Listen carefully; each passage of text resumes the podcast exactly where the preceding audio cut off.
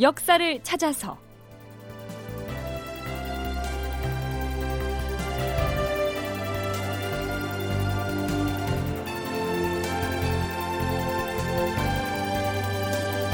제 861편.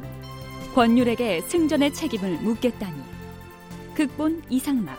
연출 최홍준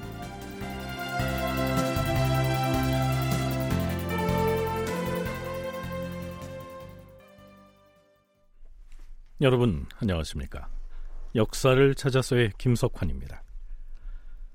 선조 26년인 서기 1593년 3월 28일 이때는 이미 명나라 병부 우시랑 송응창의 지시를 받은 유격장군 심유경이 한양도성의 일본군 진영으로 들어가서 일본군 장수 고니시 유키나가와 함께 수차에 걸쳐서 강화 협상을 진행하고 있던 시점입니다. 물론 협상 당사자는 명나라 군과 일본군이었기 때문에 조선은 그 협상에서 철저히 배제돼 있었죠. 자, 이런 답답한 상황에서 조선 조정에서는 비변사 당상관 회의가 열립니다. 참고로 이 시기 선조의 행제소는 평양 인근 안주에 있었지요. 지금 한성의 왜군 진영에서 명군과 왜군 사이에 정령 휴전을 위한 협상이 진행되고 있는 것인가? 그렇사옵니다, 전하. 아마 지금쯤 시미경과 소서 행장 사이에 휴전을 위한 교섭이 상당 수준 진행된 것으로 아옵니다. 하하! 일이 이렇게 될 때까지 우리 조정의 대신들은 어찌 구경만 하고 있었다는 것인가? 주상 전하, 구경만 한 것이 아니라 채찰사 유성룡을 비롯한 대수 신료들이 죽을 힘을 다해서 한성 공격을 주장하고 독려하여 싸운데 중국 측에서 끝내 강화를 고집하기 때문에 어찌할 수 없어 싸웁니다. 그런데 이 시국의 송경략은 또 권유를 나무라면서 이러한 폐문을 보내왔다. 이 문건을 어찌 처리해야 하겠는가?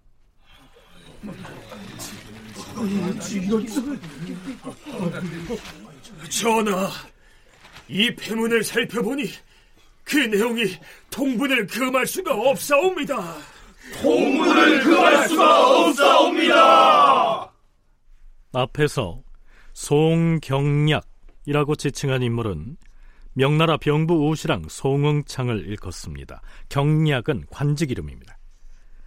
조선에 와 있던 명나라군의 총사령관이 바로 이 송응창이었는데 그가 권율에게 하달하라면서 선조에게 폐문, 즉 통지문 한 통을 보내온 것이죠. 송응창이 폐문을 내린 배경을 선조실록에서는 이렇게 설명합니다. 이때 경략 송응창은 심유경을 대리인으로 왜군 진영에 보내서 강화 협상을 추진하고 있었다. 그는 일찍이 우리나라의 변방 장수들에게 왜적을 함부로 죽이지 말라고 경고하였다. 그럼에도 불구하고 전라감사 권율은 여러 차례에 걸쳐서 왜군을 공격해 죽였다는 보고가 있었으므로 송응창은 이에 크게 분노하였다. 드디어 송응창은 패문을 내려서 일본군에 대한 공격을 금지하게 한 것이다. 이런 내용이었습니다. 그러니까 송응창이 보낸 이 통지문을 한양 도성 외곽에 진을 치고 있는 권율에게 보내서 다시는 일본군을 공격하지 못하도록 엄하게 경고하라. 이런 얘기입니다. 한국학중앙연구원 정혜은 선임연구원은 당시 조선이 처한 상황을 이렇게 얘기합니다. 명나라가 참전한 이후부터 사실은 우리 조선의 배제가 이미 이루어진 상태에서 강화 협상이 진행이 됐고요. 한성 태각도 역시 마찬가지입니다. 사실 그때 우리 측에서는 행주대첩을 통해서 이미 승리한 상태였는데 그 당시에 행주대첩에서 승리를 거둔 이 권율 같은 경우는 어, 명나라 진영으로부터 상당히 큰 문책을 받을 정도로 이 우리 측에서는 아주 철저하게 그 배제가 된 상태에서 이 강화 협상이 진행이 되는데 중요한 것은 선조는 별다른 도리가 없습니다. 선조가 그 내세웠던 원칙이 뭐냐면 명군한테 일본하고는 같은 하늘 아래에서 살 수가 없기 때문에 반드시 우리는 우리의 원수를 갚아야 된다. 그렇기 때문에 우리는 강화 협상 없고 싸움뿐이 없다. 전쟁뿐이 없다. 일본군과 협상은 없다. 오직 무찔러서 소탕해야 한다. 이것이 선조와 조선 조정에 움직일 수 없는 방침이었죠. 그런데 권율에게 일본군을 공격하지 말라고 엄중히 경고하라는 송응창의 통지문이 날아든 겁니다. 자, 그렇다고 해서 명나라군 총사령관의 명을 단칼에 거부할 수는 없는 일 아니겠습니까? 어떻게 처리할까요? 우선 이 통지문을 권율에게는 보내지 말고 서둘러 중국에 송응창 경략에게 보낼 자문을 작성하되 이렇게 쓰시옵소서. 우리의 국토와 백성을 유린한 이 외적의 무리는 우리나라에게는 불공대전의 원수에 다름 아니오. 과인은 조선의 임금으로서 죽는 한이 있더라도 신하들과 백성들에게 강화라는 말은 차마 하지 못하겠소. 또한 과인이 비록 장수들에게 명하여 외적을 죽이지 말라고 명하더라도 외적의 창칼에 부모 형제를 잃은 장수들이 복수를 하려고 칼을 갈고 있는 터에 과연 과인의 말을 들으려 하겠소이까? 우리는 끝내 휴전이나 강화에 찬동할 수는 없소이다. 그런데 명나라에서는 왜 이토록 조선 조정을 압박해 가면서까지 일본군과의 강화 교섭을 추진하려고 했을까요? 국방부 군사편찬연구소 김경록 선임연구원은 애당초 명나라의 참전 배경을 짚어볼 필요가 있다고 얘기합니다. 명언 산동반도 쪽으로 침략해오는 일본군을 상정을 합니다. 그래서 조선을 경계로 해가지고 더 이상 일본군이 들어오지 못하도록 조선에 대해서 적극적으로 지원을 해서 참전을 해야 된다. 라고 하는 두 흐름이 있었습니다. 이 두 흐름 가운데서 최종적으로 참전에다가 손을 들어준 것은 만력제입니다. 만력제가 참전을 하자라고 했는데 이 참전을 하자라고 했을 때 명군의 실질적인 최고 지휘관은 경약 송창입니다. 그리고 야전군을 지휘했던 총사령관이 이여송입니다. 제독입니다. 여기에서 언급된 만력제는 당시의 명나라 황제였던 신종입니다. 그러니까 애당초 명나라의 일차적인 목표는 조선을 침략한 일본군이 압록강을 건너서 산동반도 쪽으로 못 넘어오도록 막는 데 있었다는 겁니다.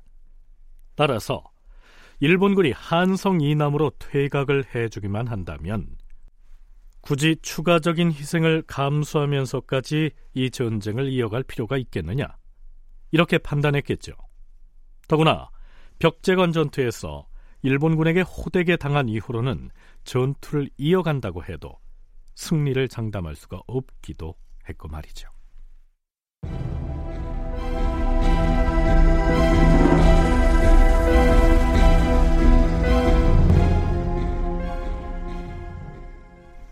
선조로서는 명나라 군과 일본군 사이에 진행되고 있는 이 강화 교섭을 어떻게든 막아야 했으나 뾰족한 계책이 없었습니다. 우선은 명나라 군의 총사령관인 이 송응창을 만나서 단판이라도 지었으면 좋겠는데 이 송응창은 선조를 쉽게 만나려 하지 않았습니다. 토승지는 안으로 들라. 부르셨사옵니까, 전하? 지금 채찰사는 어디서 무엇을 하고 있는 것인가?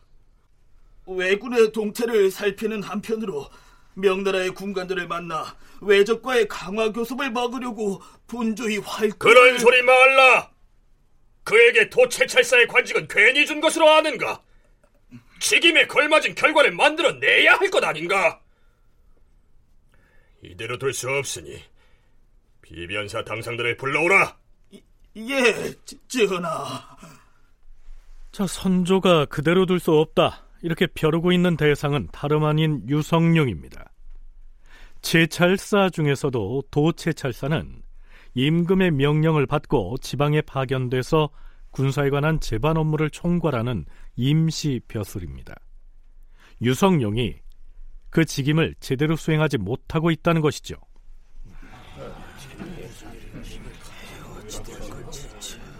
도승진 심의수로부터 긴급 연락을 받고서 좌의정 윤두소, 병조판서 이항복을 비롯한 비변사 당상관들이 편전으로 모입니다. 심유경이 왜군과 강화 협상을 한다는데 누구 지시를 받고 하는 것이오? 에 그야 당연히 송응창 병부 우시랑의 지시에 따르는 것이지요. 음, 듣기로는 심유경이 왜군 진영으로 들어가서 강화를 논하다가 다시 개성으로 돌아가서 송응창의 지시를 받는다던데. 그 심유경이 상대하는 왜군은 누구랍니까? 소서 행장이겠지요. 그럼 함경도에서 내려온 가등 청정 그자도 소서 행장하고 한편인가? 음, 글쎄요. 가등 청정은 또 따로 협상을 진행한다는 소문도 있고. 음, 어, 그런데 전하께서는 왜 갑자기 풍원부원군을 비난하는 것이오? 도채찰사인 유성룡이 왜 강화 교섭 그걸 못 막아내느냐 뭐 그런 이야기가 아니에요. 주상전환합시오. 자, 비변사 당상들 앞에 나타난 선조는 먼저 유성룡에 대한 불만부터 쏟아놓습니다. 예로부터 한나라의 군사의 강약은 다만 한 장수에게 달려있다라고 하였다. 유성룡의 사람됨은 내가 자세히 아는데 적군의 정세를 헤아려서 전투를 승리로 이끌어가는 것은 그 사람의 장기가 아니다. 유성룡이 요사이 하는 것을 보니 한나라의 군사를 통솔하는 사람으로서 그 역할을 제대로 해내지 못하고 있다. 당장의 군사를 움직여서 외적을 치자 이렇게 말한 적이 있는가? 아니면 명나라 장수 앞에서 머리가 부서지도록 한성으로 진격해야 한다고 쟁변을 토한 적이 있는가? 그것도 아니라면 기이한 계책을 세워서 적을 격파한 적이 있는가?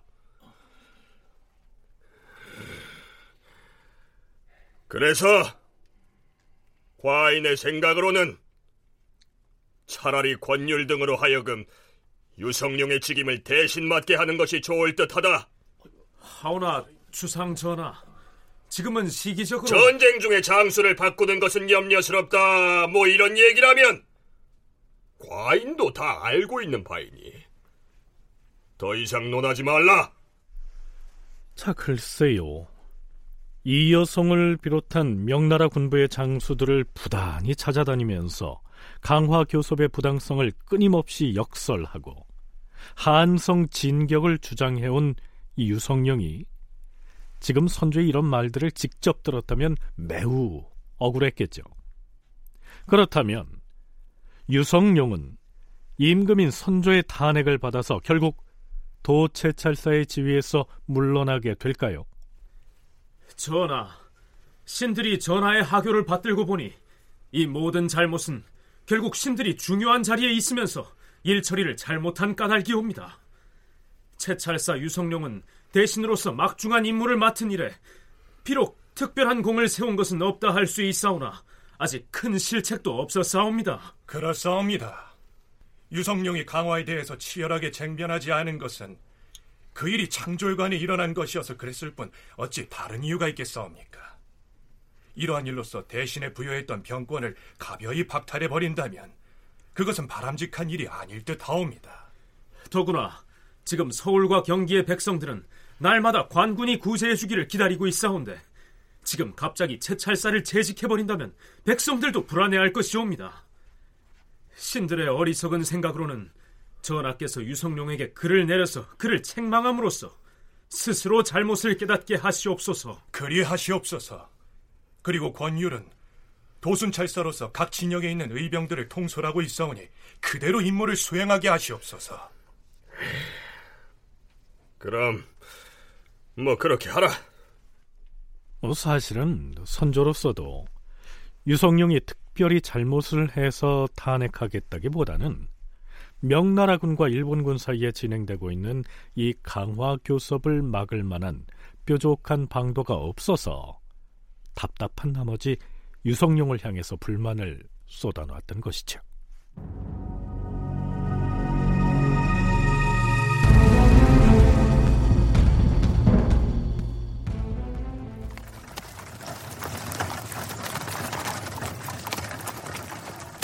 어찌 이리 걸음이 더딘 것이냐? 말을 더 빨리 몰아라. 예, 전하. 걸음을 빨리 하여라.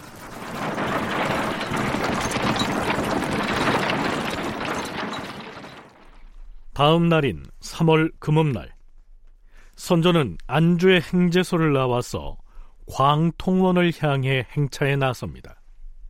광통원은 안주 행제소에서 30리 거리에 있는 평안도 가산에 관합니다. 그곳에 왕군영이 머물고 있다는 정보를 입수했기 때문이죠.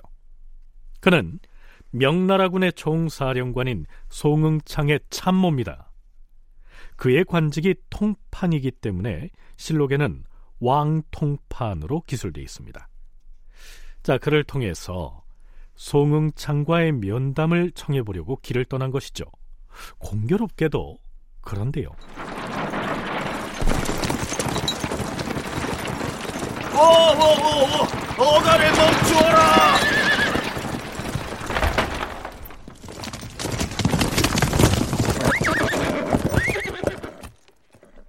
광통원으로 가는 도중에 반대 방향에서 오던 통판 왕군영과 맞닥뜨린 겁니다. 아니, 조선의 국왕께서 어인 일로 이쪽으로 행차를 하시는 것입니까? 과인이 다급하게 송응창 우시랑을 만날 일이 있어서 우선 대인을 만나고자 해서 광통원으로 가는 길인데 도중에 이렇게 만나게 되었습니다. 송경략을 급히 만나서 절박한 사정을 호소하려고 합니다. 그런 말씀이라면 나로서는 할 말이 없습니다. 우리는 지금 광통원에서 오는 길인데 말머리를 되돌려서 다시 광통원으로 갈 수는 없습니다. 나를 따르는 사람들이 밥을 먹지 못해서 식사를 한 뒤에나 전하의 말씀을 들을 수 있을 것 같습니다. 내가 송응창 우시랑에게 가는 길이 너무나 다급하고 한시가 급합니다. 아래옵기 송구하나 송응창 경략의 뜻은 이미 결정이 됐습니다. 만일 군사를 써서 왜군을 쳐야 한다면 국왕께서 찾아가시지 않더라도 공격을 할 것입니다. 혹은 송경략이 군사를 쓰지 않고 강화를 해야 한다고 생각을 굳혔다면 국왕께서 간다고 한들 무슨 변함이 있겠습니까? 국왕께서 행차를 돌려 안흥 쪽으로 가신다면 저도 안흥에서 자세한 말씀을 드리겠습니다. 좋습니다. 그럼 안흥으로 돌아가서 얘기를 나누도록 하지요. 자, 안흥으로 가자. 예, 전하. 자, 안흥으로 갈 것이다. 어가를 돌려라.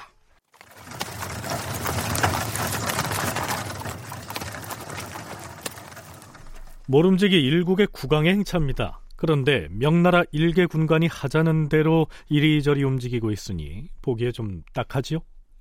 아마도 선조의 이러한 움직임은 막바지에 이런 명나라군과 일본군의 강화 교섭을 어떻게든 막아보려는 마지막 노력인 것 같은데요. 자, 과연 선조는 이미 기울어진 이 대세를 바꿀 수가 있을까요? 다큐멘터리 역사를 찾아서 다음 이 시간에 계속하겠습니다.